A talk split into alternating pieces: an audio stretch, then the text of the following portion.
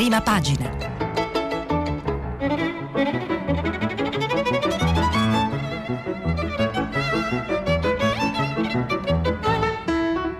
Questa settimana i giornali sono letti e commentati da Alessia Lautone, direttrice dell'agenzia di stampa multimediale La Press. Per intervenire telefonate al numero verde ottocento zero cinquanta trecentotrentatré. Sms e WhatsApp anche vocali al numero tre tre cinque cinque sei tre quattro due nove sei. Buongiorno dagli studi Rai di Milano e benvenuti a Prima Pagina. Io sono Alessia Lautone. Eh, sui quotidiani oggi ampio spazio l'incontro Biden-Putin, poi ancora il caos vaccini, il drammatico video della funivia e la notte magica degli azzurri che ha battuto la Svizzera ed è già qualificata agli europei. Partiamo dall'incontro, dal vertice Biden-Putin. Già Roberto Zichitella ha dato ampio spazio su Radio tre Mondo a questo incontro. Il Corriere della Sera, Biden-Putin, riparte il dialogo, no a una guerra fredda, lui diverso da Trump, via ai negoziati sulla cyber security. Meno di tre ore per far ripartire il dialogo tra Stati Uniti e Russia, Joe Biden e Vladimir Putin al vertice di Ginevra. Non si sono giurati amore eterno ma hanno utilizzato lo stesso linguaggio, scrive Paolo Valentino sul Corriere della Sera. Un incontro costruttivo, senza nessuno Nessuna ostilità, e pur rimarcando che su molte questioni la pensiamo diversamente, entrambe le parti hanno dimostrato l'interesse a collaborare, perché lui è diverso da Trump, dice Putin, e una guerra fredda non la vogliamo, chiude Biden. E poi ehm, di spalla un passo diverso di Giuseppe Sarcina, un viaggio di otto giorni per cancellare quattro anni di Donald Trump. Era questo il proposito principale di Joe Biden all'inizio della sua prima visita in Europa. Concluso anche l'incontro più difficile, quello con Vladimir Putin, si può dire che il presidente americano abbia raggiunto l'obiettivo. Non era semplice, non era scontato. Biden ha rivitalizzato il legame transatlantico, ha ottenuto una correzione di rotta della NATO, inserendo anche la sfida della Cina nella lista dei rischi. Ha riaperto il dialogo con Erdogan e soprattutto ha attivato un confronto pragmatico con Putin. In un certo senso è come se Biden avesse riparato e tirato a lucido la carrozzeria della politica estera americana, uscita come minimo ammaccata dalla stagione trumpiana. Ma d'ora in poi Washington dovrà misurarsi nel merito. Partiamo dal rapporto con il Cremlino. Biden torna alla Casa Bianca con due impegni importanti. Putin ha accettato di avviare consultazioni sulla sicurezza cibernetica, pur negando ogni coinvolgimento nei recenti attacchi contro aziende e infrastrutture americane. Inoltre salirà di confronto sugli armamenti, promosso a dialogo diplomatico strategico. Se ne occuperanno gruppi di lavoro guidati dal segretario di Stato Blinken e dal ministro degli esteri Lavrov. Sulla stampa diretta da Massimo Giannini, Anna Zafesova, Putin attacca e vende la sua verità. Quel signore voleva farsi arrestare. Quel signore voleva consapevolmente venire arrestato. Vladimir Putin non chiama di nuovo Alexei Navalny per nome in quella che è ormai una scaramanzia ossessiva e gli dà perfino la colpa di essere tornato in Russia nonostante sapesse che lo aspettavano le manette. Dopo il laconico incontro con Joe Biden, il presidente russo si precipita dai giornalisti per raccontare per primo la sua versione del mondo. Un'ora dopo il capo della Casa Bianca dirà di aver promesso conseguenze devastanti se il capo dell'opposizione L'opposizione russa morirà in carcere, e alcune fonti moscovite avevano insistito alla vigilia che Putin avrebbe negoziato con Biden un rilascio con esilio per Navalny da scambiare contro russi detenuti negli U S A, ma Putin prima preferisce non sentire la domanda dell'inviato della C N N e poi gli replica dicendo che il suo avversario è in carcere perché ha fatto quello che aveva voluto fare. Poi aggiunge che quel cittadino aveva violato la legge andando all'estero per cure mediche e ignorando l'obbligo di firma cui era soggetto in patria. Um, non una parola nemmeno di smentita sull'avvelenamento. Ancora prima del vertice di Ginevra, Cremlino e Casa Bianca avevano concordato di evitare una conferenza stampa congiunta e sia alla vigilia alcuni giornali americani avevano ipotizzato che la decisione fosse dovuta al ricordo dell'imbarazzante duetto Trump-Putin. Ieri sera è diventato chiaro che il presidente russo e quello americano semplicemente non possono coesistere nello stesso spazio mediatico. Non sono d'accordo praticamente su nulla. Il presidente russo si concede volentieri ai giornalisti, quasi li incoraggia a altre domande, evidentemente ansioso di ribadire tutte le sue idee che forse non hanno eh, trovato sufficiente ascolto negli interlocutori americani. Ripete i grandi classici della propaganda del Cremlino, come il sanguinario colpo di Stato in Ucraina o l'accusa all'America di aver ordinato massacri in Iraq e Afghanistan e torturato a Guantanamo in risposta alle altrettanto classiche domande dei giornalisti sull'assenza di libertà di stampa e libere elezioni in Russia. Ma ci sono anche delle novità. Putin è molto loquace, per quanto nega qualunque ostilità tra lui e Biden, dedica quasi tutta la sua conferenza stampa ad attaccare gli Stati Uniti come nemico numero uno di Mosca. E c'è un'analisi Di, del diplomatico eh, italiano Giampiero Massolo, la nuova agenda sulla stampa diretta da Massimo Giannini, la nuova agenda degli Stati Uniti. L'incontro con Vladimir Putin di ieri a Ginevra chiude una settimana europea importante per Joe Biden, stabilizza i rapporti tra i due, definisce le priorità americane, la Russia comunque da coinvolgere, gli europei da rassicurare, la Cina da contenere. Tutto in funzione di quest'ultimo obiettivo, partendo da una premessa realistica e della consapevolezza delle criticità. La premessa, anzitutto, l'America ha abbandonato l'illusione che una Cina mh, più prospera e con un'economia di mercato possa alla fine abbracciare i nostri valori e allinearsi ad un ordine mondiale liberale al quale non riconosce legittimità né vantaggi. Eh, l'analisi completa la potete ehm, leggere sulla stampa. E eh, sulla Repubblica invece Federico Rampini, Biden, il presidente U S A non fa sconti, più che alla fiducia penso agli interessi. Non posso essere presidente degli Stati Uniti se rinuncio a parlare in difesa dei diritti umani fondamentali. A Putin ho detto: se Navalny muore in carcere sarà una tragedia, sarà devastante prima di tutto per voi, per la Russia. Joe Biden non si fa illusioni che il suo messaggio sia stato ricevuto, ma spiega al mondo intero il senso di questo summit con il killer, come lui aveva definito il leader russo. Qui a Ginevra, dice Biden, non si trattava di avere fiducia, ma di mettere in campo gli interessi vitali di ciascuno.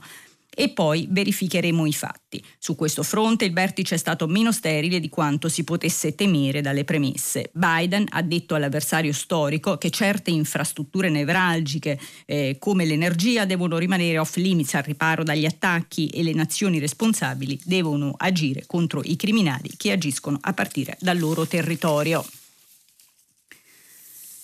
Il Sole eh, ventiquattro Ore ha un'analisi di eh, Attilio Geroni, il passaggio che cambia la politica estera U E. Il passaggio di Joe Biden in Europa ha segnato l'inizio di un cambiamento importante della politica estera dell'Unione, perché ha avuto un effetto catalizzatore su processi e consapevolezze già in atto, ma che spesso negli ultimi anni erano parsi contraddittori e velleitari. L'autonomia strategica alla quale ambiscono i ventisette nella difesa e nelle catene globali di approvvigionamento e nei settori industriali sensibili non è un pasto gratis, ma un tavolo al quale ci si può accomodare con un partner, non da soli. Il G sette in Cornovaglia, il vertice NATO, e quello tra Europa e Stati Uniti, entrambi a Bruxelles, e l'incontro a Ginevra tra Biden e Putin dimostrano che il partner di questa autonomia strategica, che altrimenti rischierebbe di essere un'illusione autarchica, è o vuole essere l'America.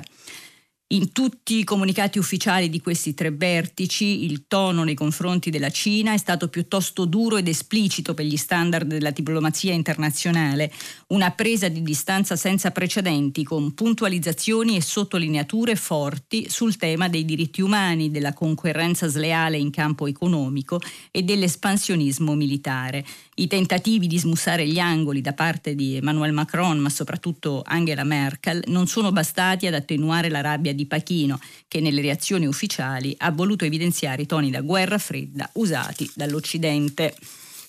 E cambiamo argomento.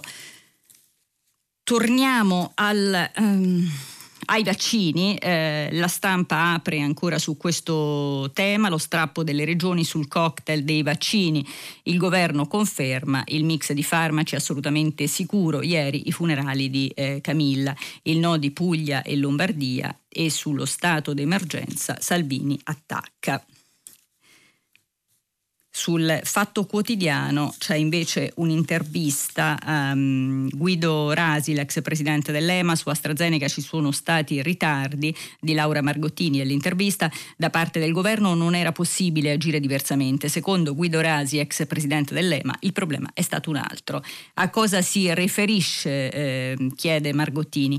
All'assenza di comunicazione, non ritardo. Il governo ha seguito le tabelle dell'Agenzia Europea del Farmaco, E M A, per valutare il rapporto rischio-beneficio nelle varie fasce di popolazione, così che ciascuno Stato membro potesse rimodulare la propria strategia vaccinale in base a tre parametri: incidenza ogni centomila abitanti, alternativi ad AstraZeneca dai sedici ai sessanta anni, vaccinazione di fasce d'età a rischio. In Italia l'incidenza da venti giorni è al di sotto di cinquanta casi.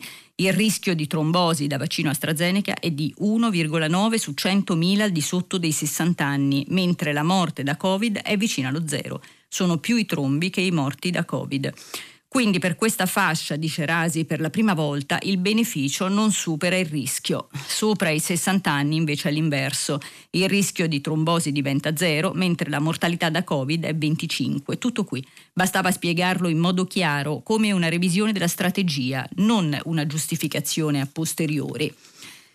Gli open day sono stati una buona idea?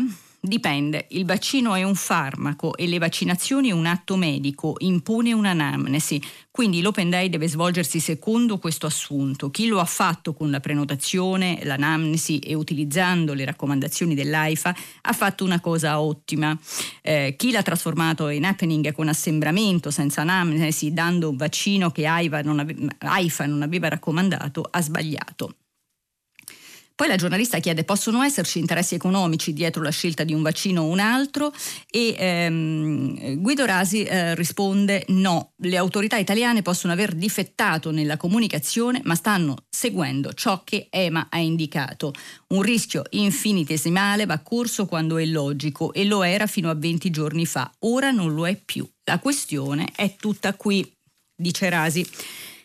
Il Secolo diciannovesimo ha l'addio a Camilla in apertura di giornale: non rinunciamo a pretendere giustizia e verità, la benedizione del Papa, prego per la sua anima, le indagini, catena di errori all'ospedale di Lavagna. Dolore e commozione a Sestri Levante per i funerali di Camilla Canepa, la diciottenne morta dopo il vaccino AstraZeneca. In chiesa è stato letto il telegramma con le parole di Papa Francesco, che eleva fervide preghiere per l'eterna felicità della sua anima. Il parroco Don Mauro Sapia ha detto: non ci rassegniamo ad averti persa, c'è voglia di giustizia e verità. La mamma di Camilla ha ringraziato le migliaia di persone che hanno manifestato affetto e vicinanza, dalle compagne di pallavolo ai semplici conoscenti. Per tutti noi Camilla è stato un dono, una luce, grazie per essere qui. Intanto le indagini puntano sulla catena di errori nelle procedure all'ospedale di Lavagna. E Libero, del direttore eh, Sallusti, apre con: basta virologi, ne sparano troppe, la gente non si fida più e rifiuta AstraZeneca. Epidemia di cacasenno. La Francia oggi si toglie la mascherina e noi, effetto Covid, boom di poveri, il nord supera il sud. Filippo Facci scrive: il rischio zero si chiama immortalità ed è una questione religiosa o da supereroi Marvel. Non aspettandoci tanto dal nostro comitato tecnico scientifico, C T S, o dalle varie agenzie del farmaco o in generale dalle istituzioni, noi tutti abbiamo accettato che la medicina procedesse come ha fatto nell'ultimo secolo e mezzo, ossia per tentativi e aggiustamenti. Perciò accettiamo anche qualche cambio di marcia fisiologico e che insomma faccia parte del dibattito scientifico, perché però è cosa diversa dall'anarchia di esternazioni e provvedimenti a cui stiamo assistendo da qualche tempo per la saga AstraZeneca, ma non solo per quella. Eh, tra dibattito e casino c'è ancora differenza, mh, tra dissenso ed egolatria pure, con quarantadue milioni di italiani variamente vaccinati, con questo, con quello, con un mix.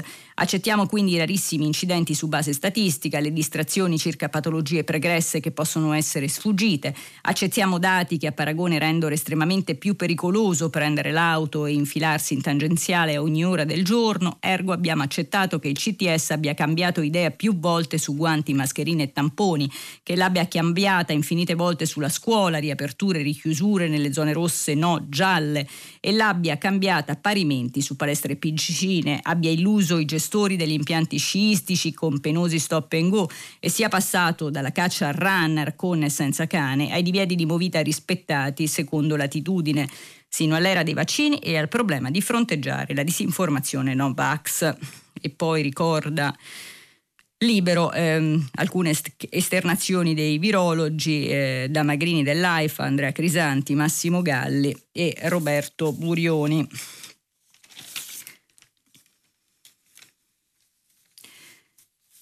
Passiamo eh, all'argomento eh, che ieri ha aperto per eh, tutti i siti ed ha eh, creato eh, ampio eh, dibattito. Il video shock, eh, lo prendo dalla Stampa, nel video shock eh, lo schianto atroce della funivia, nei T G le immagini delle telecamere di sicurezza, la P M attacca una pubblicazione inopportuna. Ivan Fossati e Nicolò Zancan. Questo è un articolo di giornale su un video che secondo alcuni andava pubblicato, secondo altri assolutamente no. Il video è nitido nelle immagini, atroce per la durata, mostra gli ultimi istanti di vita di quattordici persone, quando stanno per arrivare il cinema al Mottarone a bordo della cabina numero tre della funivia la mattina di domenica ventitré maggio. Mostra l'attimo esatto in cui si spezza la fune traente e per il contraccolpo vengono catapultati indietro. Quel viaggio al contrario, con i freni disattivati che infatti non entrano in funzione. La discesa raggiunge i cento chilometri all'ora, fino a quando all'altezza del pilone sottostante la cabina si stacca anche dalla fune portante, fa un ulteriore balzo verso l'alto prima di precipitare e scomparire dall'inquadratura. Tutto questo era già stato pubblicato con precisione attraverso il racconto dei testimoni, ma ieri il racconto si è fatto immagine. Il video è agli atti dell'inchiesta che dovrà stabilire le responsabilità della tragedia, costata la vita a quelle quattordici persone. Solo Eitan, eh, cinque anni, è sopravvissuto allo schianto. Il video è stato depositato in cancelleria, dunque nella disponibilità delle parti. Tutti gli avvocati che stanno seguendo il caso hanno avuto possibilità di farne copia. Questo per dire che non è un video coperto dal segreto istruttorio. Ieri è stato pubblicato in esclusiva dal T G tre, poi dal Post e da quel momento ripreso da quasi tutte le testate giornalistiche italiane, con delle differenze. Molti hanno oscurato i primi secondi, quelli in cui si intravedevano i volti dei passeggeri prossimi alla stazione di arrivo. Alcuni hanno pubblicato solo certi fotogrammi. La direzione della Stampa ha deciso di pubblicare il video con i volti dei passeggeri oscurati, con questa motivazione: la potenza delle immagini in cui non è possibile identificare nessuna delle vittime e che non lasciano spazio a irricevibili guardonismi è più forte di mille parole. E chiarisce come eh, l'intervento dei freni avrebbe potuto impedire il disastro.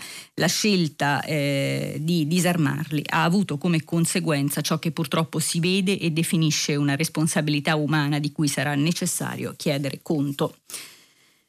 E ancora sul eh, Corriere della Sera, Giuseppe Guastella, gli ultimi istanti della funivia, la diffusione del video, del video è un caso, le immagini sono agli atti e non coperte da segreto, critica la procuratrice di Verbania. Le immagini non dicono nulla di più e nulla di nuovo rispetto a quanto già si sa dal ventitré maggio, ma nella tragedia della funivia del Mottarone, che ha stroncato la vita di quattordici persone lasciando ferito e orfano un bambino di appena cinque anni, i fotogrammi che ne documentano i momenti più drammatici possiedono un effetto evocativo che fiumi di inchiostro non potrebbero avere. Ed è per questo che ha sollevato critiche la pubblicazione di queste immagini da parte di alcune testate giornalistiche. Il Corriere della Sera ha deciso di mostrarne sul suo sito internet solo alcune, escludendo quelle più crude. È dura la reazione della procuratrice di Verbania, Olimpia Bossi, che è titolare con il sostituto Laura Carrera dell'inchiesta per omicidio colposo plurimo, lesioni gravissime colpose e rimozione di sistema di sicurezza, che il ventisei maggio ha portato al fermo, poi non convalidato, dal G I P Donatella Banci Bonamici, del titolare delle ferrovie del Mottarone Luigi Nerini, del capo servizio Gabriele Tadini, l'unico ora ai domiciliari, e del direttore di esercizio dell'impianto Enrico Perocchio. In una nota Bossi parla di assoluta inopportunità della pubblicazione delle riprese degli ultimi istanti di vita dei passeggeri, per doveroso rispetto delle vittime, delle loro famiglie che non le hanno mai viste e la cui sofferenza non può e non deve essere ulteriormente acuita. I video, che non sono coperti da segreto e sono depositati agli atti del fermo, sono quelli di due telecamere di sorveglianza della stazione a monte della eh, funivia. Si distinguono alcuni passeggeri. Eh... E ancora il giornale, il video shock della funivia scatena la polemica in Rai. Erano arrivati, era il momento in cui, scrive Valeria Braghieri, si si gira verso le porte in attesa dell'apertura, mascherini, zaini sulle spalle e schiena dritta, pronti a scendere, ma non arriva nessun eh, centimetro di contatto. La cabina tre non tocca la banchina, si blocca, torna indietro e si impenna, inizia il suo brevissimo viaggio a ritroso, sparata a tutta velocità in esilio da qualsiasi geografia e tragitto, come se stesse prendendo la mira oltre il bersaglio. Urta il pilone, il cavo si stacca e la cabina tre precipita nel vuoto, con tutti quanti dentro, quindici passeggeri, quattordici morti, tranne il bambino israeliano rimasto orfano e senza fratello. Ce lo siamo sempre immaginato così, ma vederlo così è tutta un'altra storia. Buca il vuoto e il cielo, le si arriccia attorno come i lembi di un fazzoletto che si chiudono con un peso al centro. Si sente la tensione che precede l'irreparabile, perché conosciamo già la fine e perché in quella manciata di secondi l'aria si tende di irreale e poi scricchiola di tragedia. Ce lo siamo sempre immaginati così, ma vederlo così è tutta un'altra storia, scrive la Braghieri.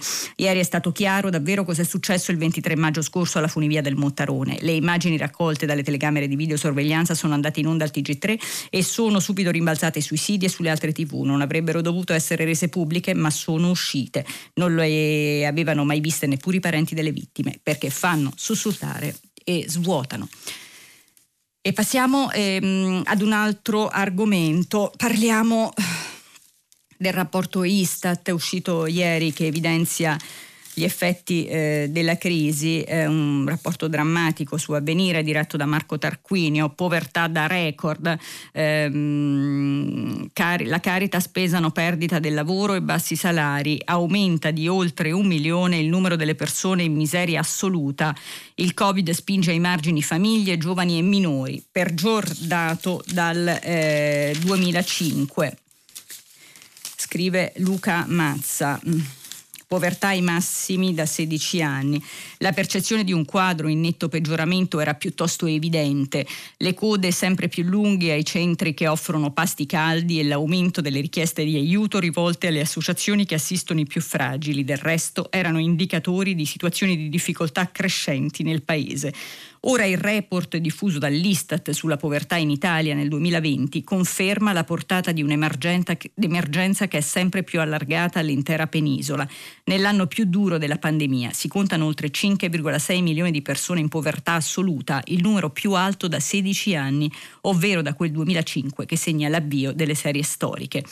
Se sul piano sanitario siamo stati abituati a una conta quotidiana dei danni causati dalla pandemia, con la diffusione del bollettino con casi, contagi e decessi, lo stesso non può dirsi sugli effetti socio-economici. Ecco perché l'indagine Istat può essere considerata un primo bilancio su questi aspetti. L'Istituto di Statistica certifica come l'avvento del virus abbia cancellato i leggeri progressi avvenuti nel duemiladiciannove, perché la povertà assoluta è tornata a schizzare a livelli record.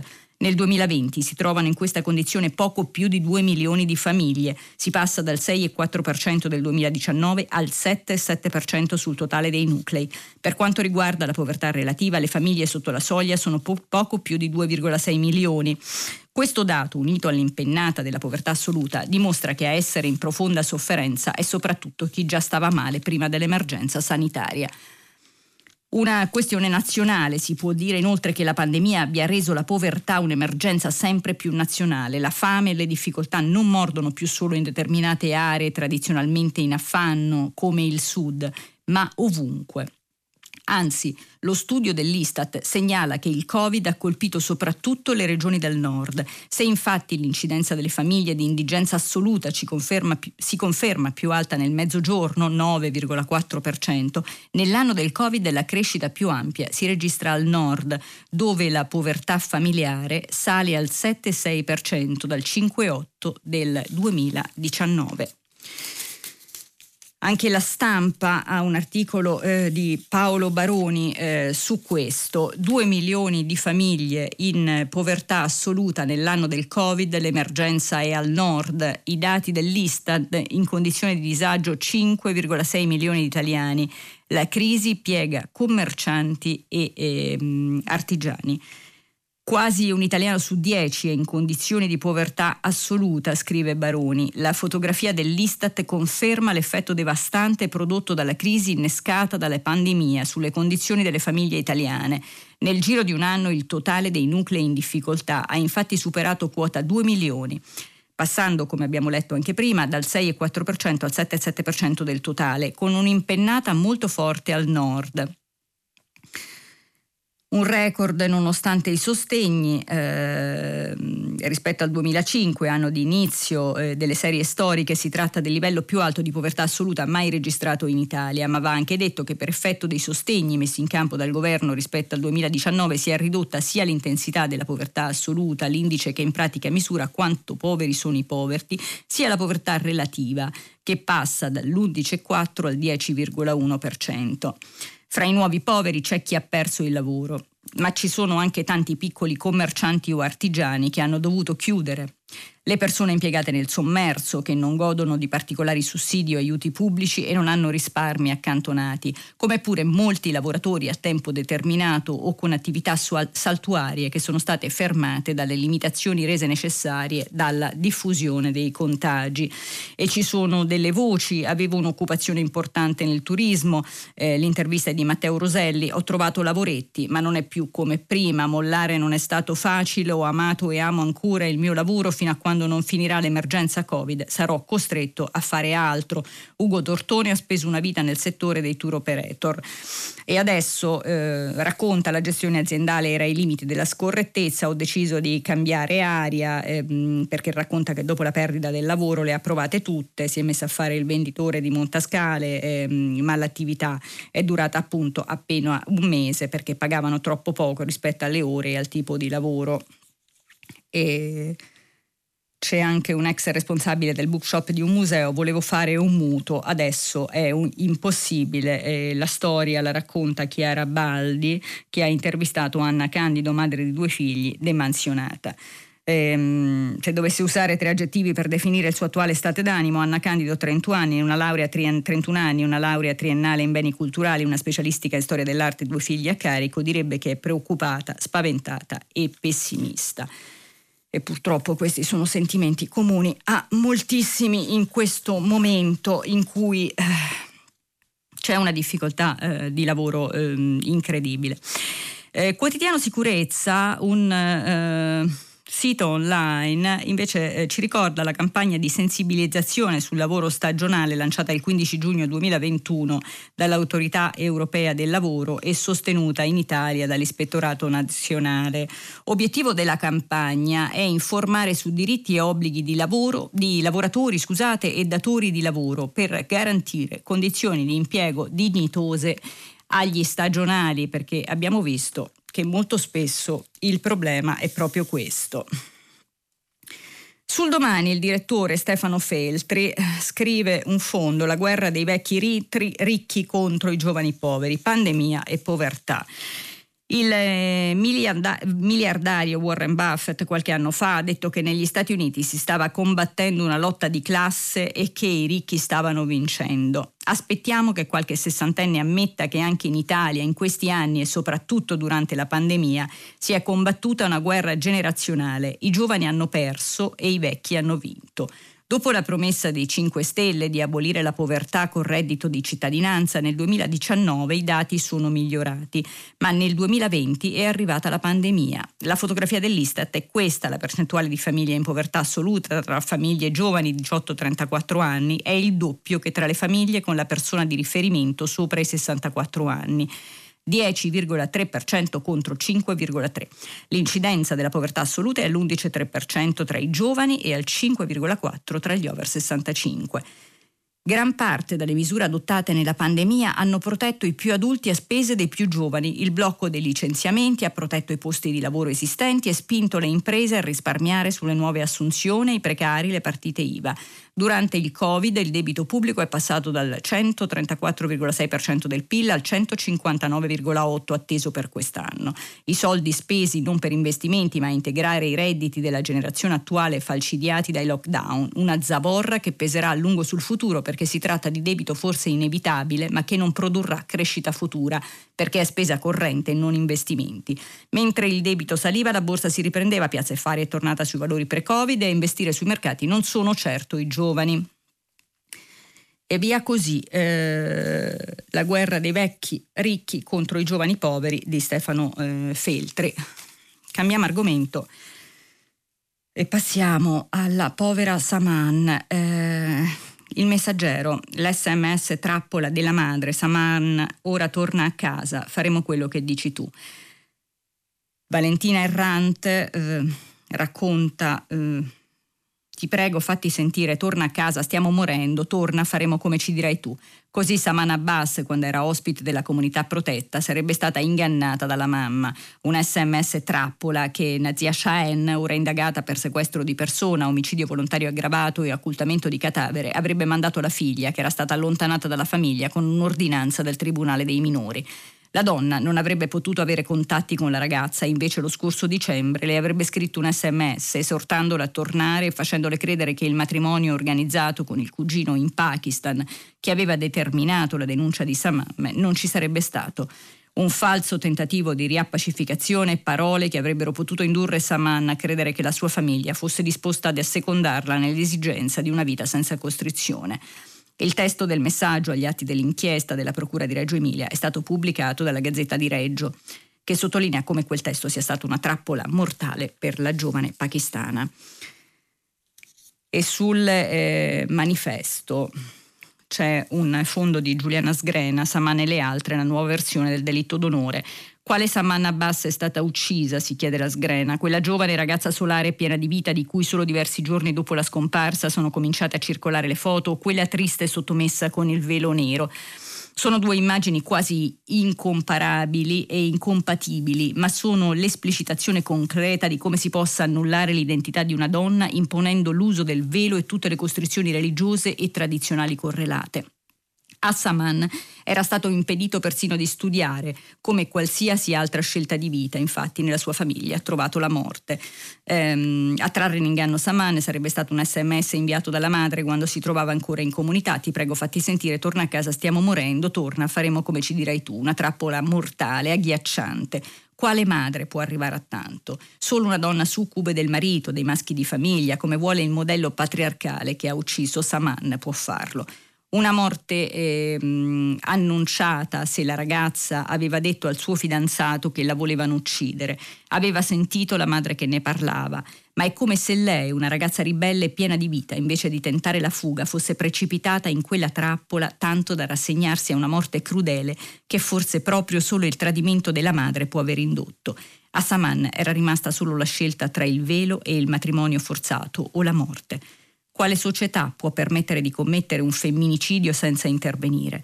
Saman purtroppo non è la prima, ma quante Saman, Hina, Sana dovranno morire affinché si squarci quel velo di ipocrisia che condanna donne come noi a vivere e morire in base a culture arcaiche che riproposte nel nostro paese, tollerate da un relativismo culturale che non combatte interpretazioni integraliste delle religioni e culture tribali per il timore di infrangere codici di comportamento falsamente considerati politicamente corretti. E va avanti ancora Giuliana Sgrena.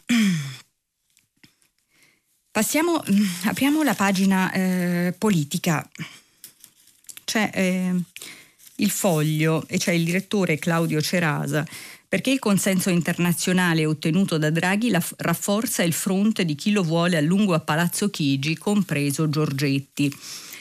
Lo straordinario consenso raccolto negli ultimi giorni da Mario Draghi, eh, scrive Cerasa, a livello internazionale tra vertici del G sette, riunioni della NATO e tributi importanti come quello ricevuto ieri dal Financial Times, costringe molti osservatori a chiedersi senza malizia quale tipo di riflesso potrà avere sul destino del nostro paese la presenza di un Presidente del Consiglio considerato sempre più come una figura imprescindibile per il futuro non solo dell'Italia ma anche dell'Europa. La domanda che senza malizia diversi italiani con ruolo di peso in Europa si sentono rip- ripetere con sempre più frequenza dagli ambasciatori delle principali cancellerie mondiali è se ci sono o no possibilità concrete che l'attuale e rassicurante equilibrio che esiste in Italia, equilibrio che detto per inciso permette di essere fiduciosi rispetto alla prospettiva non scontata che un paese indebitato come il nostro possa trasformare il suo indebitamento ulteriore per dare la via a un'affidabile stagione di riforme, venga mantenuto fino allo scadere naturale di questa legislatura. Per un paese che negli ultimi settantatré anni ha avuto sessantasette diversi governi, rispondere a questa domanda non è semplice, ma ciò non sarà sfuggito a Draghi nel corso dei numerosi incontri avuti negli ultimi giorni, è il progressivo affermarsi di una convinzione che suona grossomodo così. L'affidabilità dell'Italia non passa solo dall'implementazione virtuosa del P N R R, ma passa prima di tutto dalla garanzia che a monitorare l'implementazione del P N R R ci sia Draghi a Palazzo Chigi. E eh, Cerasa va avanti così parlando di quello che sarà dopo. Invece il Corriere della Sera ha un'intervista alla leader di eh, Fratelli d'Italia, Giorgia Meloni. Più rischi che vantaggi con il partito unico, non siamo all'opposizione per lucrare nei sondaggi. La leader di Fratelli d'Italia dopo la scelta per il Colle subito al voto. Eh, l'intervista è di Paola Di Caro. Sceglie una a una le parole Giorgia Meloni, non le usa come coltelle, ma qua, come coltelli, ma quasi come carezze nei confronti dei suoi alleati che su federazione di centrodestra e partito unico si stanno scontrando. Lei, la leader di Fratelli d'Italia, forte del ruolo di unico partito d'opposizione, ormai al venti per cento nei sondaggi, non costretto a intese obbligate se non nell'alleanza al voto, è serena. La federazione è una buona idea, il partito unico implica più rischi che vantaggi e in ogni caso non sono scenari che oggi appassionano gli italiani. Salvini propone una federazione, doveva unire, sta invece dividendo la coalizione, dice Paola Di Caro.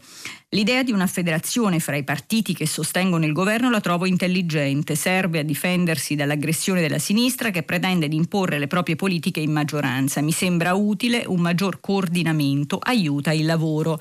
Ma a voi non interessa. Noi siamo all'opposizione e avevamo proposto un intergruppo parlamentare. Credo ancora che potrebbe essere utile parlarsi anche da posizioni diverse perché noi possiamo fare l'ariete non avendo il vincolo di fedeltà che lega i partiti di maggioranza. Sul coprifuoco, ricordo, siamo stati noi con il nostro ordine del giorno a consentire il cambiamento. Il partito unico che propone Berlusconi invece ho sempre pensato che le specificità di ogni partito siano la forza del centrodestra. Rappresentiamo più del cinquanta per cento degli elettori, omologare tutto ci farebbe perdere più di quanto potremmo guadagnare. Io ho vissuto l'esperienza del P D L, dopo lo slancio iniziale riuscire a conciliare le diverse identità ha portato a scontri e a mediazioni poco efficaci. Il partito unico ha più rischi che vantaggi. E poi la giornalista le chiede se ha parlato con Berlusconi. No, non in questi giorni. Eh, conosco la sua idea, è da sempre un grande federatore e lo apprezzo anche per quello, ma mi sento di consigliare a tutti prudenza in questo dibattito. Il, eh, la Repubblica ha anche un'intervista a Fedriga, la fusione tra di noi, sempre sullo stesso ehm, argomento, non eh, si può creare in provetta, di Emanuele Lauria. Un partito unico non si crea in provetta, cominciamo con la federazione, poi vedremo. Massimiliano Fedriga, governatore del Friuli e presidente della Conferenza delle Regioni, consolida e spiega il no della Lega al progetto di Silvio Berlusconi. Reputa quella del Cavaliere una proposta in buona fede ma forse prematura. In ogni caso il nostro cammino insieme prosegue, afferma. Mm, Berlusconi vi ha addirittura scavalcato, sorpreso, entro subito nel merito e dico che è bene iniziare con la federazione che è già un passo importante, è utile anche all'interno del governo che il centrodestra possa parlare con una voce sola. E perché secondo lei il capo di Forza Italia ha fatto un rilancio tanto alto? C'è chi sospetta che così finisca magari consapevolmente per bloccare tutto. No, ritengo che lui creda davvero nel progetto, sa che l'unità del centrodestra è un valore, ma non è il momento di parlare di partiti unici. Lavoriamo per una chiarezza nelle coalizioni, per l'unità di intenti. Invece il Corriere della Sera, Franco Stefanoni, intervista ehm, Di Stefano, Manlio Di Stefano, il sottosegretario agli esteri dal duemiladiciotto in tre governi, ricorda. Si può cambiare idea sulla Cina, anche se rivendico quanto fatto con la Via della Seta. In questi anni l'Italia ha cercato di facilitare i rapporti commerciali con la Cina. Dopo il G sette e le parole di Draghi, cambia qualcosa? C'è un fraintendimento diffuso, risponde Di Stefano. Nulla c'entra l'accordo promozionale della primavera duemiladiciannove, noto come Via della Seta, con quanto detto dal Premier. Ora al G sette è stato avviato un percorso di riequilibrio dei rapporti con Pechino in linea con l'azione di U E e U S A che condivido. Nel mh, duemiladiciannove, nel giugno duemilaventi, anno del patto per l'export con il governo Conte, abbiamo tuttavia avito, avuto idee giuste nei confronti della Cina. Rivendico ciò che anch'io dissi e i dati mi danno ragione. Lei fu criticato perché troppo aperturista con lo Stato cinese. Io ho sempre sostenuto gli scambi multilaterali, ma le cose nel tempo possono cambiare. L'Italia non è supina a Pechino, loro massimizzano l'export con regole del gioco però che non sono le nostre. Eh, basti pensare al rispetto dell'ambiente, al fatto che la Cina ostacola il libero ingresso di aziende eh, straniere. Cambio argomento per parlare del eh, fine vita, lo prendo dal Fatto, eh, un articolo di Francesco Ferasin. Fine vita, sentenza storica per un quarantatreenne, l'A S L verifichi le condizioni per il suicidio assistito. Verificare se esistono le condizioni per l'accesso al suicidio assistito, la sentenza del Tribunale Civile di Ancona è di portata storica. I giudici hanno stabilito che l'azienda sanitaria marchigiana alla quale si è rivolto un quarantatreenne tetraplegico da dieci anni a causa di un incidente dovrà verificare le condizioni per l'accesso al percorso di suicidio assistito.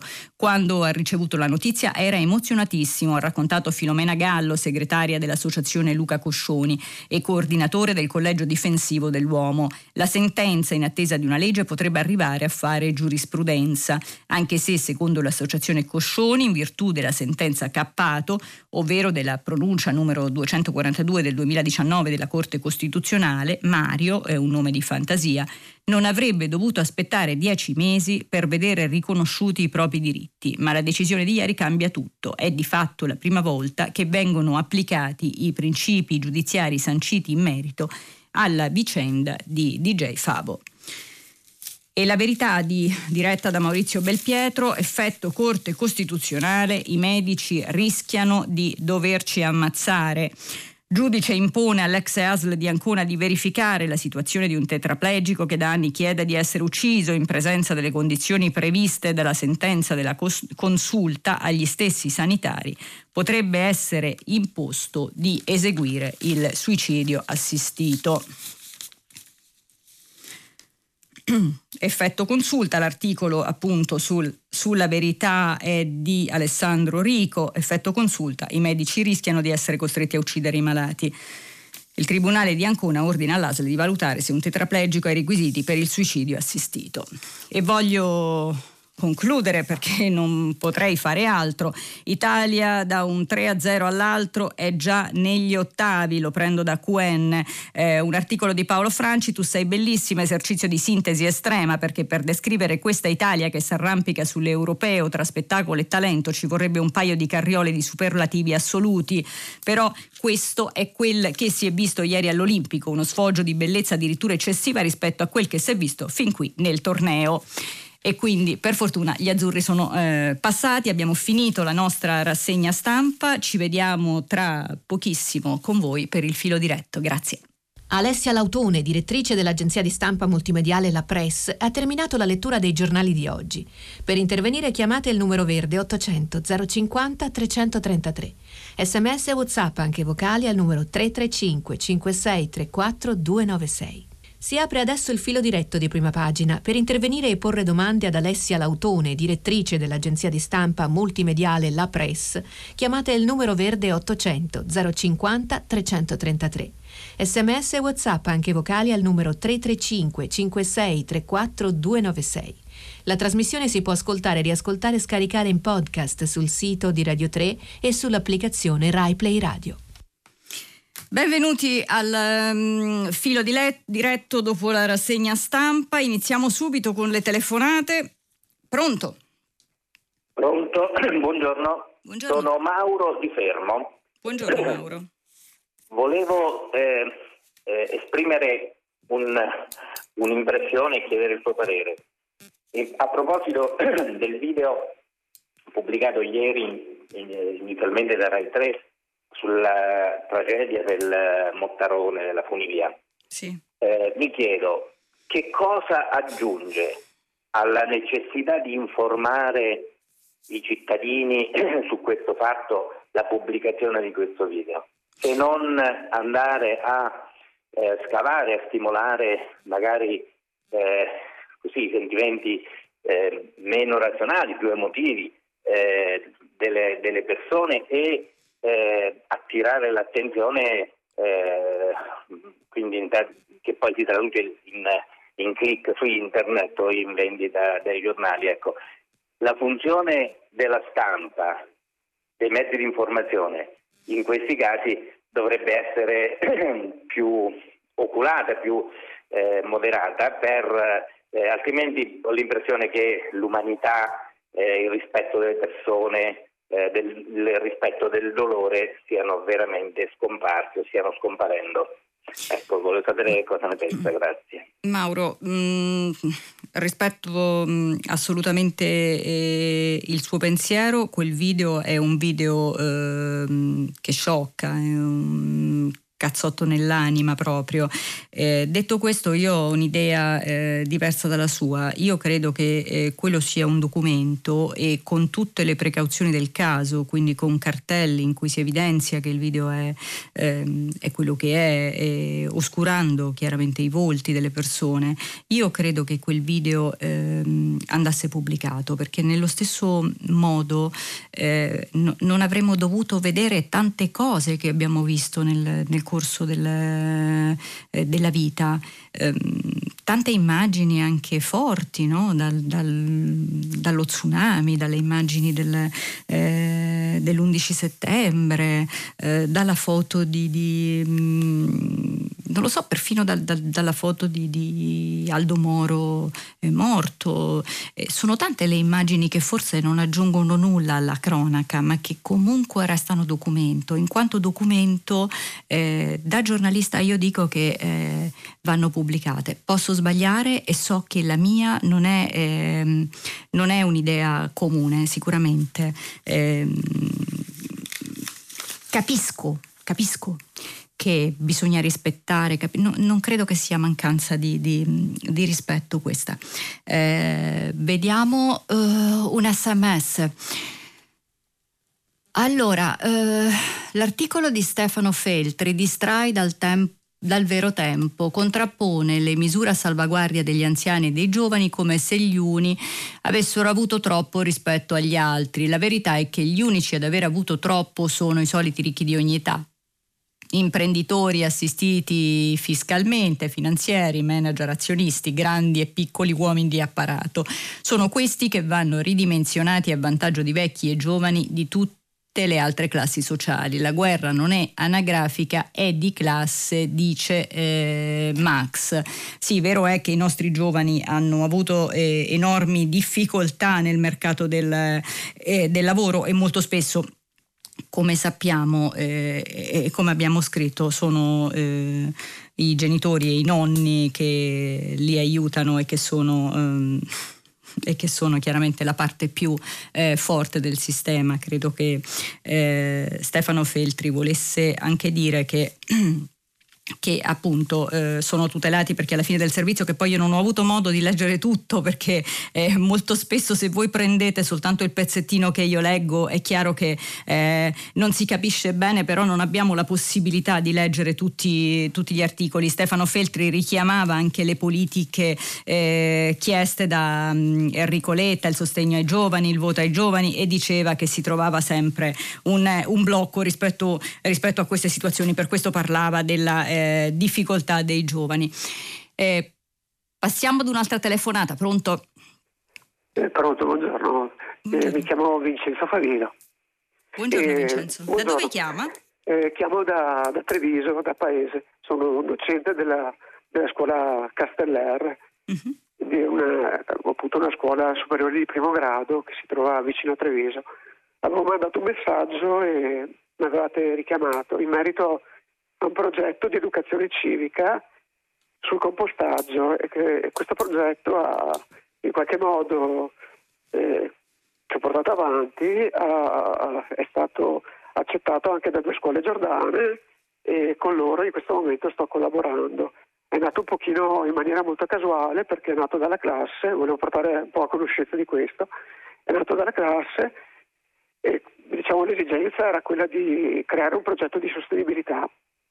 Uh-huh. E andando a vedere un pochino i progetti che avevo già fatto, ho lavorato sulla, sulle culture idroponiche, quindi ho cercato di fare un progetto che unisse il compostaggio e le culture idroponiche, e ne è venuto fuori appunto un progetto che prende il nome di vermitonico, uh-huh. e che in questo momento è stato appunto con il quale sto collaborando in Giordania. E io avevo anche scritto che crea un ponte, perché dopo alla fine sono un po' queste le cose che, che creano anche un vero e proprio ponte con altre, con altre persone che si trovano di fuori dall'Italia, perché comunque... Senta Vincenzo, eh, abbiamo... ma mi racconta meglio come è nato l'accordo con la Giordania, se questo, ah, se questo perché insomma è allora, interessante quello che lei sta dicendo. Praticamente, allora io sono entrato nella piattaforma, c'è una piattaforma, si chiama piattaforma di Twinning, e questa piattaforma sono iscritti diversi docenti,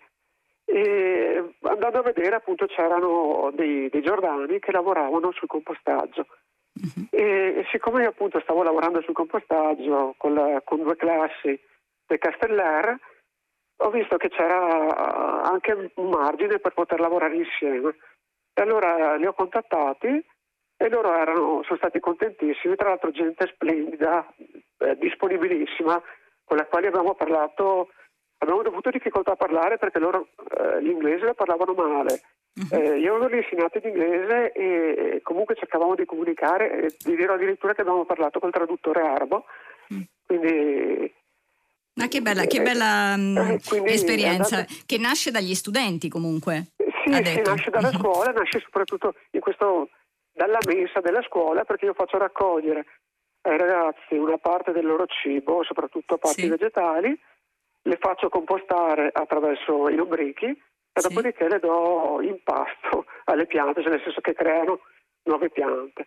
Quindi una cultura fuori suolo che in questo momento tra l'altro sto mettendo, sto mettendo a punto, e che comunque interessa anche, anche la Giordania e anche soprattutto quei paesi che hanno scarsa disponibilità di acqua, certo. che hanno eh, scarsa disponibilità di, di risorse, e cercano di massimizzare con appunto con sistemi fuori suolo. Certo, grazie, grazie davvero Vincenzo per questa testimonianza, e in bocca al lupo per il vostro progetto, speriamo che vada sempre più avanti e anche in altri paesi. Eh, sì, beh, guarda, io sono sempre aperto a collaborazioni, quindi assolutamente, spero anch'io.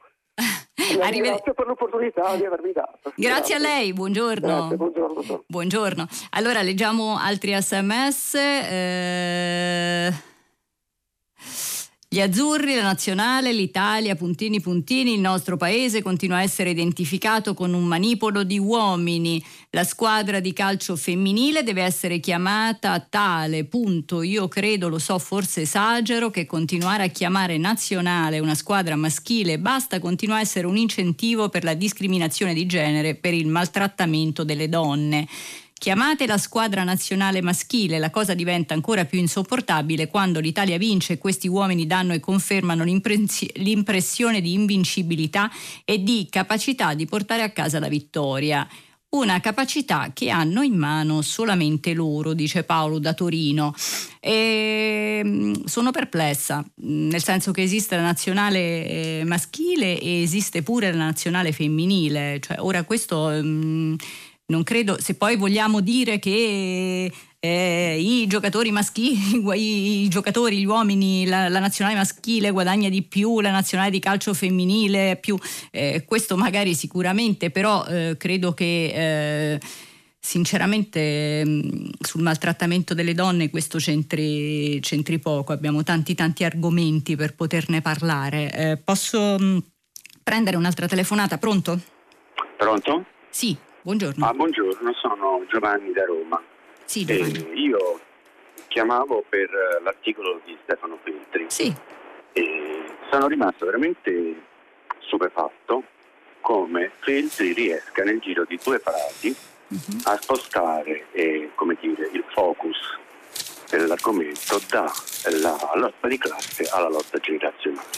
Cioè lui dice: il ricco americano X dice la lotta di classe c'è e noi la stiamo vincendo. Dopodiché parla, parlando di ricchi sessantenni, lo sposta sul conflitto generazionale. Ora, questo non è altro che il frutto dei quaranta anni di propaganda liberista, cioè non si deve parlare di lotta di classe generazionale.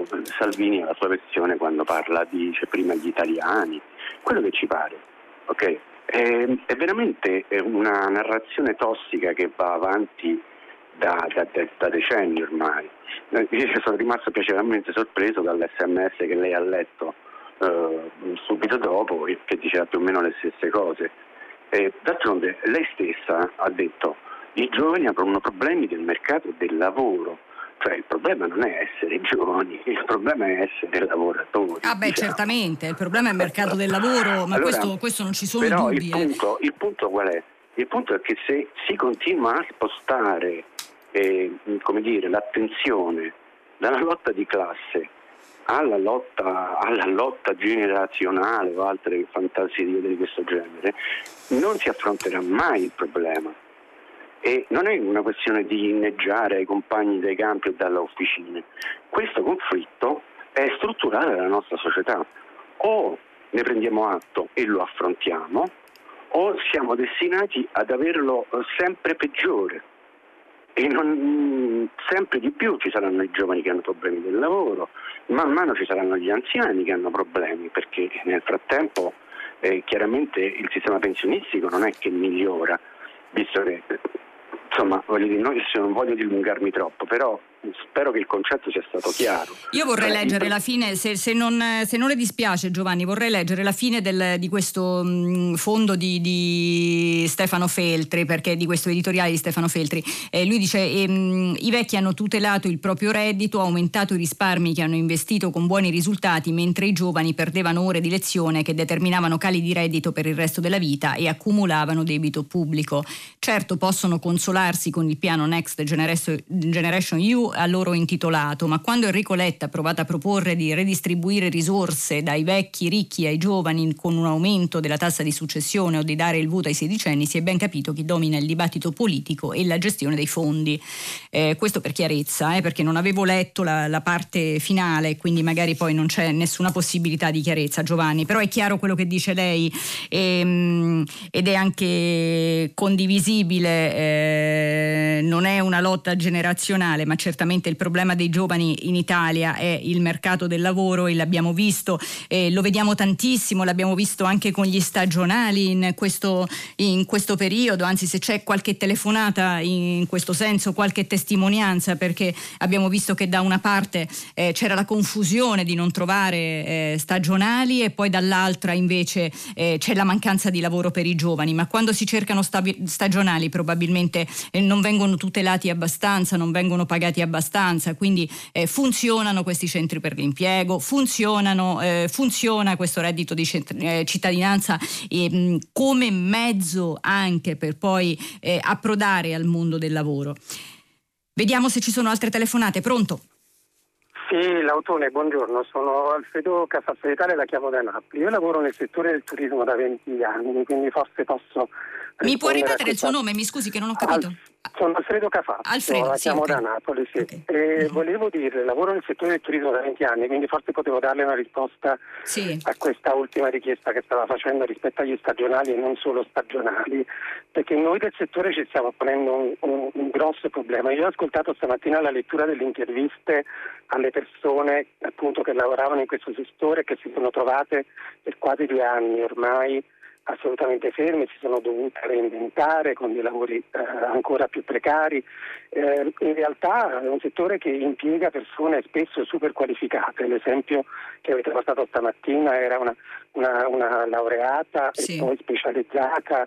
Io ho un background tecnologico, ingegneristico, che poi ho portato nella direzione dei beni culturali e eh, lavoro in questo settore da tempo, e adesso, stando fermo, ho fatto un master alla eh, Ciolosa Benincasa di Napoli per il management del, del turismo culturale. Quindi siamo spesso persone super qualificate e eh, tra l'altro eh, ci troviamo ad operare sempre in, in un sistema freelance, questo l'abbiamo accettato noi e lo, e lo, e lo facciamo, però un sistema che è gestito con logiche che non sono le logiche che avremmo utilizzato noi. Si pone un grosso problema adesso, oltre i due anni che abbiamo già avuto.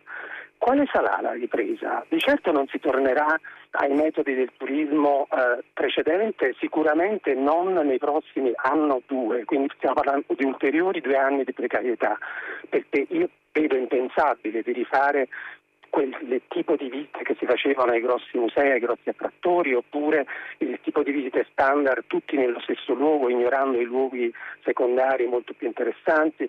Ci sono discussioni anche nell'ambito dei musei, oggi c'è una discussione aperta enorme su come far ripartire la fruizione di questi eh, di queste istituzioni culturali. A queste, a queste discussioni però partecipano poi sempre un po' stesse, le stesse persone. Io mi, lego, mi collego pure all'intervento precedente. Sì. Non è tanto né una gestione, né una lotta di classe, né una lotta eh, di eh, diciamo di eh, generazioni, di età. Io trovo che sia anche una lotta di competenze, competenze che i giovani oggi hanno in maniera diciamo differenziata, o anche quelli meno giovani che hanno fatto. Senta Alfredo, posso chiederle se lei ha letto sì. nei giorni scorsi sui giornali il fatto che comunque molti imprenditori, soprattutto nel settore turistico, facevano fatica a trovare mh, la Sì, l'ho letto. Guardi, io l'ho letto, io, io leggo molti, molti sì. giornali, tra l'altro sono anche pubblicista, ma volevo dire, eh, è chiaro che se, se, se si offre precarietà, non solo precarietà, ma precarietà ha dei, eh, ha degli stipendi assolutamente improponibili, come ci si aspetta di avere delle risposte? Allora il discorso è uno questo, che è un discorso economico della classe imprenditoriale, ma ce n'è anche l'altro, che è quello di ripensare il settore. Cosa sta facendo il Ministro del Turismo in previsione della riapertura? Pensiamo che dare un po' di, eh, di sostegni, ristori, come li vogliamo chiamare, sia la soluzione per un'intera categoria che oltretutto dovrebbe gestire e promuovere uno dei grossi asset di questo Paese. Voglio dire, quando la vogliamo fare questa sfida sul turismo in Italia, coinvolgendo le persone che hanno qualcosa da dire veramente, e non quelli che devono mantenere le reddite, le rendite di posizione di cui parlavamo? Ecco, io, io credo che veramente è arrivato il momento di dare una svolta che possa partire, non so, da qualche partito politico che voglia fare una proposta in questa direzione. Letta mi sembra stia facendo dei passi interessanti, può partire da, da, da istituzioni culturali, ma deve partire. Deve, deve partire. partire. Grazie Alfredo, grazie per la testimonianza. Grazie. Allora c'è um, un sms di eh, Fabio Zanaglia da Bologna. Buongiorno, la scelta di pubblicare le immagini del Mottarone sta all'informazione come Salvini sta alla politica, sciacallaggio, né questo né quella aggiungono nulla a ciò che già si sapeva e non aiutano a risolvere i problemi. E non eh, sono d'accordo con lei, già l'ho detto prima, e, ma va bene, ognuno può esprimere e mi fa piacere leggere eh, delle idee totalmente diverse dalle mie. Possiamo prendere un'altra telefonata, pronto? Buongiorno. Buongiorno. Sono Martina da Torino. Martina, buongiorno. Allora, eh, come forse sentirete ci sono dei rumori fortissimi, noi stiamo facendo i lavori, siamo tra i tanti che sono riusciti a eh, fare i lavori con il bonus del cento dieci per cento. Uh-huh. E quindi stiamo mettendo la casa, insomma, eh, avrà una, un minore consumo energetico, però io mi chiedevo, tutti questi infissi che stiamo cambiando, persiane, eh, finestre, che erano eh, in buonissimo stato, soltanto che non sono più compatibili col fatto di mettere il cappotto alla casa, le stiamo, stiamo creando dei rifiuti, una quantità di rifiuti incredibile, appunto di, di cose che sono utilizzabilissime. Allora mi chiedevo se, perché come noi sicuramente tantissime altre persone hanno lo stesso eh, problema, uh-huh. e pensavo prima di tutto se fosse stato previsto qualcosa proprio a livello, diciamo, quando è stato previsto questo ecobonus, se c'è un, un pensiero a livello proprio così politico, cioè dove se c'è un...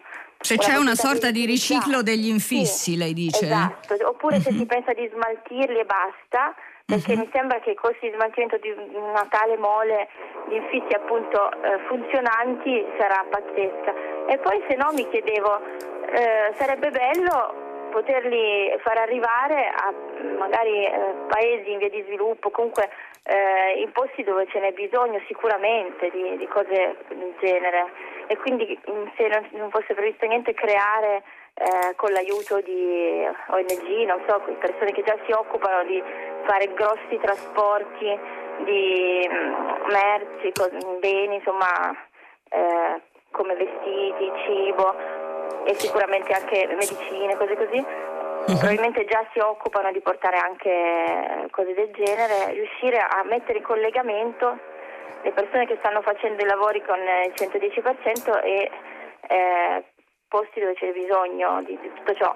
Grazie Martina, io non so sinceramente se, se è previsto un riciclo degli infissi, lei immagino che, sia, che stia ristrutturando la casa con il bonus del cento dieci per cento ehm, o se si debbano smaltirli e basta, non so se c'è ancora. Martina, volevo chiederle se lei invece che cosa farà lei con gli infissi che, che ha tolto, se, se lo sa. Appunto, in questo momento no, perché mi, ah, okay. sto chiedendo adesso, eh, cercava una risposta da noi, però ci informiamo, sì. A me dispiace dirle che eh, veramente non lo so e quindi su questo mi, mi posso informare ed essere magari più precisa. Che si occupa di, sì, chissà. di eh, appunto aiutare paesi in via di sviluppo in questo senso qui, che sa come, proprio conosce dei canali, eh, io naturalmente certo. sarei interessatissima, ma non solo io, cioè, mi piacerebbe anche generalizzare questo, sarebbe un enorme Eh, risparmio sullo smaltimento e potrebbe essere un grande aiuto anche. Certo, assolutamente. Grazie, grazie infinite Martina, in bocca al lupo per la sua nuova casa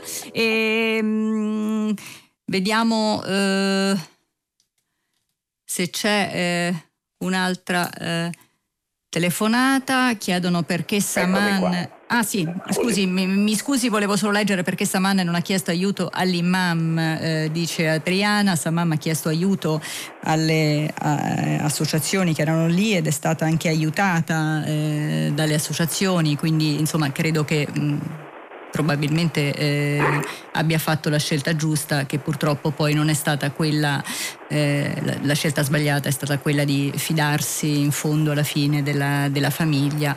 Comunque andiamo avanti, pronto? Eh, buongiorno, io mi chiamo Luciano e telefono da Torino e la ringrazio per la risposta. È una domanda semplice semplice, ho visto nascere nel settantacinque ottantacinque, che sono vecchio ahimè, il G sette, che allora sì. era G otto eccetera, tra le nazioni economicamente più avanzate. Allora evviva, io mi gonfio il petto oggi, allora va bene, eravamo abbastanza in alto, il mondo era anche un po' di, molto diverso, eccetera, eccetera. Che funzione ha oggi il G sette? E soprattutto noi, ripeto, gonfiandomi il petto e suonando l'Ino di Mameli, eh, cosa ci stiamo a fare noi? Ahimè non siamo proprio la settima potenza mondiale, eh? Siamo laggiù in fondo in fondo. Allora può servire a qualcosa, serve a qualcosa, salvo appunto queste parate di, di, di grande successo. Cosa possiamo andare a dire ad altri? Noi piccolini, meschinelli ahimè, e questo mi dispiace molto, ma comunque questa è la verità. E allora mi chiedo che funzione ha oggi questo G otto diventato G sette, che adesso secondo me sarebbe il G venticinque, ecco. dove magari ci possiamo stare, un G venti, non so, credo che nelle classifiche P I L, Pinco Pallino, eccetera, del commercio mondiale siamo ancora più laggiù in fondo. È brutto a dirsi, ma comunque è così. Questa è una mia riflessione, grazie per la risposta. Ma allora lei pensa, Luciano, che non dovremmo essere nel G sette? Sì.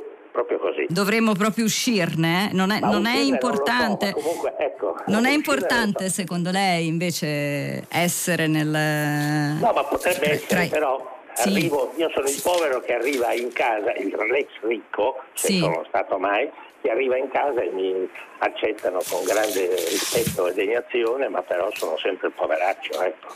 E questo è brutto a dirsi, ma comunque è così. Quindi cosa posso imporre ad altri, dire ad altri, eccetera. Quindi sono una, siamo una nazione, ahimè, è diventata molto eh, in ribasso, in fondo. Questo è dimostrato da tutti i dati, P I L, commercio internazionale, eccetera, eccetera. Poi ripeto, gonfiamoci il petto e tutto è viva, ma comunque sta di fatto. Quindi volevo chiedere che funzione ha poi oggi il G sette da noi è viva, eh, rapporti mondiali, ecco, se grazie. Non la parata soltanto di grandi. Grazie a lei. Grazie, grazie Luciano. Io credo che ehm, i rapporti del G sette si siano visti anche in Cornovaglia e credo che l'Italia abbia mh, avuto una, una presenza importante, che sia molto eh, considerata anche dagli altri paesi in quest'ultimo periodo, probabilmente eh, ancora di più con mh, l'arrivo di, eh, di Mario Draghi. Quindi insomma eh, credo che che eh, sia invece molto importante, fa parte del G sette, eh, lei in maniera molto amara diceva che, eh, che noi ci gonfiamo il petto e che poi alla fine tutto questo non serve a niente, eh, invece eh, non penso, anche sul problema del Covid, sui vaccini, eh, abbiamo dimostrato all'inizio quando è arrivato Mario Draghi che eh, è stato importante, è stato importante essere in Europa, è stato importante essere al G sette, è stato importante, è, è, è importante far parte di tutto questo e credo che la Cornovaglia l'abbia dimostrato sempre di più. E, allora vediamo, scusate, cerco qualche eh, sms, vediamo se ce ne sono arrivati. Ancora, il cannibalismo sulle notizie sanguinarie è una costante di tutti i mezzi di comunicazione, è certo che lei sbaglia, i documenti interessano gli inquirenti, la gente non richiede queste tragedie, sono i mass media che impongono alle persone queste uh, atrocità a scopo di lucro, dice Anton. Non lo so, eh, io l'ho detto prima, non, non, non, so d'acc- non sono d'accordo, credo che questi siano eh, dei documenti e che si dovessero dare, questa è la vostra idea, mi sembra che ce ne siano tanti di, di, eh, di messaggi di questo genere, mostrare il video della funivia è stato un ulteriore colpo al cuore dei familiari delle vittime, non trovo, cara giornalista, nessuna utilità per noi eh, nel vedere queste scene, credo sia stato un grave errore giornalistico, mi dice Elisa eh, che scrive dal Lago di Seo. E, è sicuramente un video scioccante, questo l'ho detto e ho detto eh, quello che pensavo, ma eh, sono contenta di eh, tirar fuori le vostre voci che sono quasi tutte univoche su questo argomento, devo dire. Passiamo ad un'altra telefonata, pronto? Sì, pronto, sono Ugo da Firenze. Eh, quattro anni fa eh, in una discoteca in spagnola il mio concittadino Nicolò Ciatti fu massacrato da tre giovani ceceni. Eh, dunque in, intanto erano tre, di cui due sono stati immediatamente scarcerati e sono cel di bosco, il quarto che è, in, che è in galera è in attesa ancora di processo. Quello che è grave sembra che a prossimo, nei, nei, nei prossimi giorni verrà scarcerato anche lui in attesa del processo che sarà a novembre. Ora, chiaramente questo signore scarcerato col cavolo che aspetterà il processo di novembre e che lui diventerà un cel di bosco. Allora io mi domando se questo, se ci vogliono quattro anni per fare un processo per una cosa del genere. Poi vorrei dire un'altra cosa, il, questo massacro avvenne sulle porte di una discoteca alla presenza di centinaia di persone. Non è che in questo caso c'è anche un'omissione di soccorso, che è un reato grave secondo il nostro codice penale, perché se tutti fossero intervenuti Probabilmente questi sei sarebbero stati presi a calci e allontanati e il signor Nicola Ciatti sarebbe ancora con i suoi genitori qui a Firenze, il che non è. Quindi a questo, a questo punto mi domando se eh, c'è veramente una sensibilità da questo punto di vista, perché francamente, mi scusi, ma io mi aspettavo che anche lei ne facesse menzione di questa faccenda, visto che la notizia è di ieri e quindi su qualche giornale probabilmente deve essere apparsa. Questo è molto grave perché i nostri giovani, che uno, uno dei, dei posti di, diciamo di, in cui si raccolgono eccetera, sono queste discoteche. Quindi io credo che queste discoteche debbano diventare dei luoghi sicuri in cui prima di tutto la gestione della discoteca debba assicurare la sicurezza degli avventori. E poi, ripeto ancora una volta, la, la gravità dell'atteggiamento delle centinaia di persone che hanno assistito a questo massacro senza muovere un dito. Certo. Eh, guardi eh, Ugo, mi dispiace mh, mi, mi dispiace molto di, di non aver parlato di questo di questo fatto che probabilmente mi è sfuggito. Eh, sono eh, la morte, lei, lei parla della morte di Nicolò Ciatti, il ragazzo ventiduenne di Scandicci, eh, durante, appunto, come la, ha ricordato lei, era, era agosto, mi sembra. Di, è, è ancora presente? Sì, sì, so eh, chiaramente non, eh, non ricordo esattamente tutta la vicenda, però eh, morì dopo le botte ricevute durante mh, una rissa, vero? Sì, allora, una rissa, Temar, ripeto, eh. l'aggravante delle, delle centinaia di persone che hanno assistito, sì, come ci sono dei fotogrammi, mm-hmm, in cui assistono a questo massacro come se fosse un, uno spettacolo, gratis oltretutto, senza intervenire. Sì, il, il, il fatto che le persone, le persone possono non, mh, non intervenire per paura, eh, no, per ma omer- delle centinaia, mi scusi, mm-hmm. eh, centinaia contro tre delinquenti, voglio dire, eh?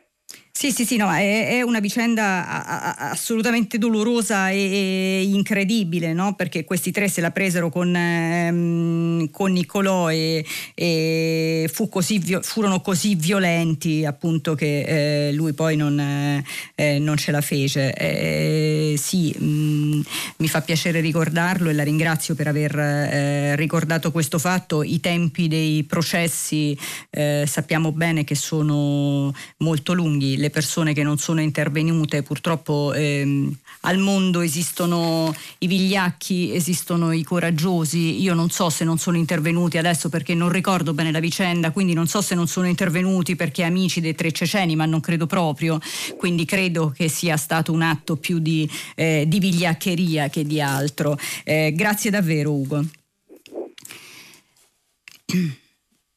Vediamo se c'è qualche altro sms. Ma perché cambiare gli infissi se sono buoni e in buone condizioni, chiede Annalisa da Firenze in merito eh, alla nostra eh, telefonata precedente di Martina, che chiedeva, avendo preso il bonus del cento dieci per cento, eh, Martina ci ha raccontato che ha cambiato gli infissi perché non erano evidentemente più compatibili con quello che, che stava facendo, e quindi ci chiedeva se sapessimo del riciclo del, di questi infissi, se si possono smaltire oppure se si possono addirittura inviare in paesi che ne hanno bisogno. Ehm, a proposito degli infissi, il costo non vale la candela, chiedono. Ehm, Eh, allora ehm, invece incredibilmente Paola di Imola è d'accordo con me, eh, gentile giornalista, riguardo il video della cabinovia del Mottarone. Anch'io mi sono chiesta inizialmente perché trasmetterlo e se guardarlo. Avrei potuto non guardarlo, ho scelto di guardarlo, vero uno shock, un cazzotto nell'anima e dell'anima, ma vederlo ci mette di fronte ai fatti, ci fa pensare. Spero però che i parenti non l'abbiano visto, che abbiano scelto di non guardarlo. Sconvolge noi e ci fa pensare, dice Paola da Imola. eh, Abbiamo tempo per un'altra telefonata. Pronto, veloce? Buongiorno, sono Francesca, chiamo da Roma, sono una cittadina romana. Vorrei eh, pre- chiedere a tutti di fare attenzione alla scadenza delle primarie a Roma, primarie indette dal centro-sinistra, quindi dalle forze che si riconoscono nell'area del centro-sinistra e non dal P D, come eh, si... com'è la vulgata e la, il ritornello che sentiamo nell'aria. Ma La cosa scandalosa, a mio avviso, a questo punto eh, preoccupante, è che non c'è stato un confronto pubblico tra questi candidati, e sono ben sette, nelle tivù pubbliche. I sette candidati sono invitati via via in piattaforme web per confronti parziali, perché non sempre tutti partecipano. C'è il candidato maggiormente nominato e soprattutto invitato nelle tivù nazionali, nei talk show, che è sempre nominato come il candidato del centrosinistra. La tivù pubblica, la radio spesso eh, ha saltato questa scadenza delle primarie, ha ignorato il fatto che domenica prossima a Roma tutti i cittadini, non gli iscritti al P D, ma tutti i cittadini possono esprimere la preferenza per il candidato che si presenterà come candidato della sinistra alla scadenza di, dell'autunno per eleggere il sindaco di Roma. Roma ha bisogno di un rinnovamento, ha bisogno di un dibattito, di una discussione che sta mancando e è un guaio per tutta la città, per il futuro di Roma e per i problemi che abbiamo tutti, tutti sotto gli occhi.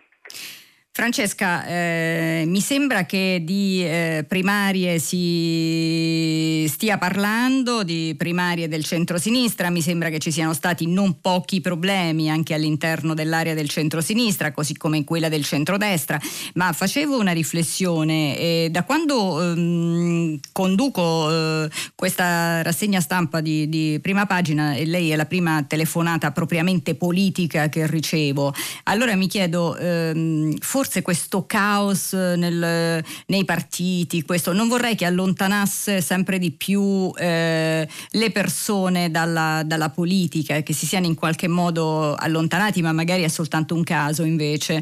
E, mh, credo che eh, ci siano stati non pochi problemi e che eh, chissà, lei ritiene che le primarie siano poi così importanti, sì, o che siano soltanto boh, forse un... Una, una vetrina, un quasi eh, non, non so, non, non mi è sembrato così, eh, così chiaro il percorso di queste eh, primarie del centrosinistra. Eh, comunque eh, io ehm, sono alla fine di questa prima pagina, noi eh, ci fermiamo qui. Dopo il giornale radio eh, Silvia Bincivelli conduce pagina tre, a seguire le novità musicali di Primo Movimento e alle dieci mh, come sempre eh, tutta la città ne parla, approfondirà un tema posto da voi ascoltatori. Eh, potete riascoltarci sul sito di Radio tre. Io ringrazio tutti voi per um, essere stati um, con me in questa rassegna stampa e vi ringrazio soprattutto per il filo diretto, eh, per, eh, per tutto quello che portate. Oggi si è parlato di lavoro ed è stato così importante, sono stati davvero importanti le vostre testimonianze, perché è un tema che non dobbiamo dimenticare, dobbiamo avere ben presente. Grazie. Grazie a tutti, arrivederci.